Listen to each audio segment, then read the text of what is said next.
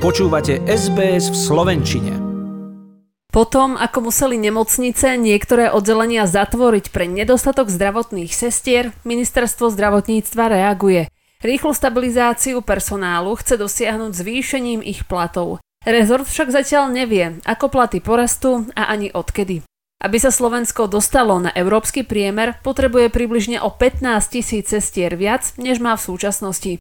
Slovenská komora sestier ale tvrdí, že problém je väčší. Viac pre RTVS povedal riaditeľ Slovenskej komory sestier a pôrodných asistentiek. Lukáš Kober. Nám chýba v systéme slovenského zdravotníctva podľa posledných prepočtov, kedy už sme uzarátali aj pandemické roky, 18 tisíc sestier.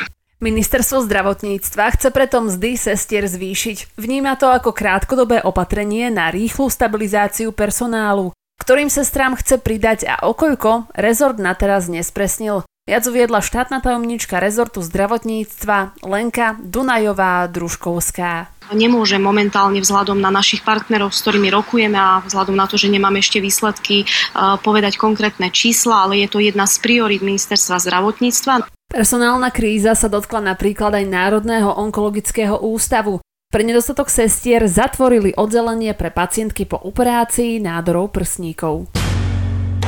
Tisícky zamestnancov škôl prišli protestovať do ulic hlavného mesta. Vyjadrili tak nespokojnosť s nízkymi platmi a podmienkami, v ktorých musia učiť a pracovať. Od vlády žiadajú zvýšenie platov o 10%. Učiteľom sa platy naposledy zvyšovali za minulej vlády. Podľa šéfa školských odborárov Pavla Ondeka politici iba sľubujú. Každý jeden politik hovorí, že školstvo nie je mu ľahostajne, chcú pomôcť, ale doteraz sme to vôbec nepocítili. Prečo roz sme o tom hovorili e, s pánom predsedom vlády, kde sme ho požiadali, aby aj on vplyval na e, pána ministra financií. Školskí odborári hovoria, že ak sa nenájde riešenie, v septembri budú štrajkovať. Minister financií Igor Matovič chce zvyšovať mzdy učiteľov vyšším zdanením bohatých firiem, hazardu a alkoholu. Minister školstva Branislav Gruling vidí ale riešenie v peniazoch, ktoré už štát získal výberom daní nad plánovaný rozpočet.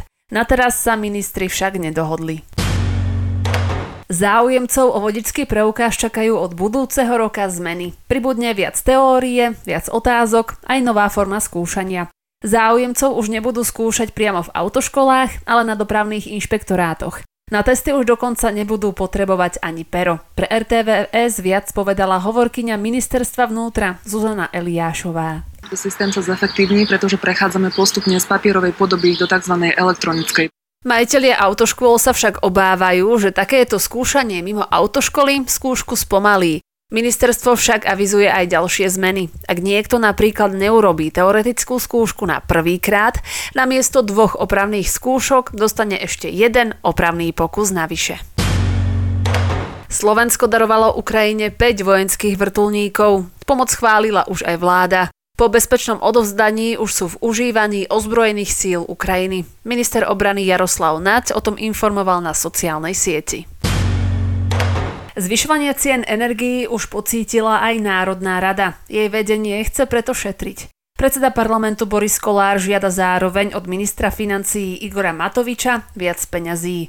Vedenie parlamentu kvôli šetreniu príjma aj nové opatrenia. Po budove pribudli motivačné nálepky, aby ľudia po sebe zhasínali svetlo. Kancelária už dala vypnúť aj klimatizáciu v jednej z budov. Dôvod objasnil pre RTVS Boris Kolár. Rozpočet, samozrejme, ako každá organizácia, máme dopredu dané. Tým, že išli ceny hore, tak e, dá sa povedať, že už v tomto období máme vyčerpané vlastne na celý rok. Poslanci šetriaci režim schvaľujú a taktiež sa mu aj prispôsobujú. Kancelária Národnej rady už s ministrom financií rokuje o finančnej injekcii. Ak rezort v dohľadnej dobe Národnej rade financie nezvýši, Predseda parlamentu Boris Kolár nevylučuje, že poslanci budú rokovať po tme. Craig Ramsey povedie slovenských hokejistov aj v ďalšej sezóne. Kanadian Ramsey sedí na lavičke národného týmu od leta roku 2017 a národný tým doviedol k viacerým úspechom. Najvýraznejším bol zisk bronzu na zimných olympijských hrách v roku 2022 v Pekingu. Na majstrovstvách sveta 2021 v Rige a 2022 vo Fínsku sa s týmom prebojoval do štvrťfinále. Remzi uviedol, že rozhodovanie nemalo ľahké, no k prijatiu ponuky ho prinútila tesná prehra s Fínskom vo štvrťfinále tohto ročných majstrovstiev sveta. Tatranské štíty sú po zime opäť pripravené na nápor ľudí. Začala sa letná turistická sezóna. Od 14. júna tak môžu návštevníci po 7,5 mesačnej prestávke využívať všetky značené turistické chodníky. Turisti tak majú v Tanape k dispozícii viac ako 600 km značených trás. Páči sa mi? Zdieľajte, komentujte, sledujte SBS v Slovenčine na Facebooku.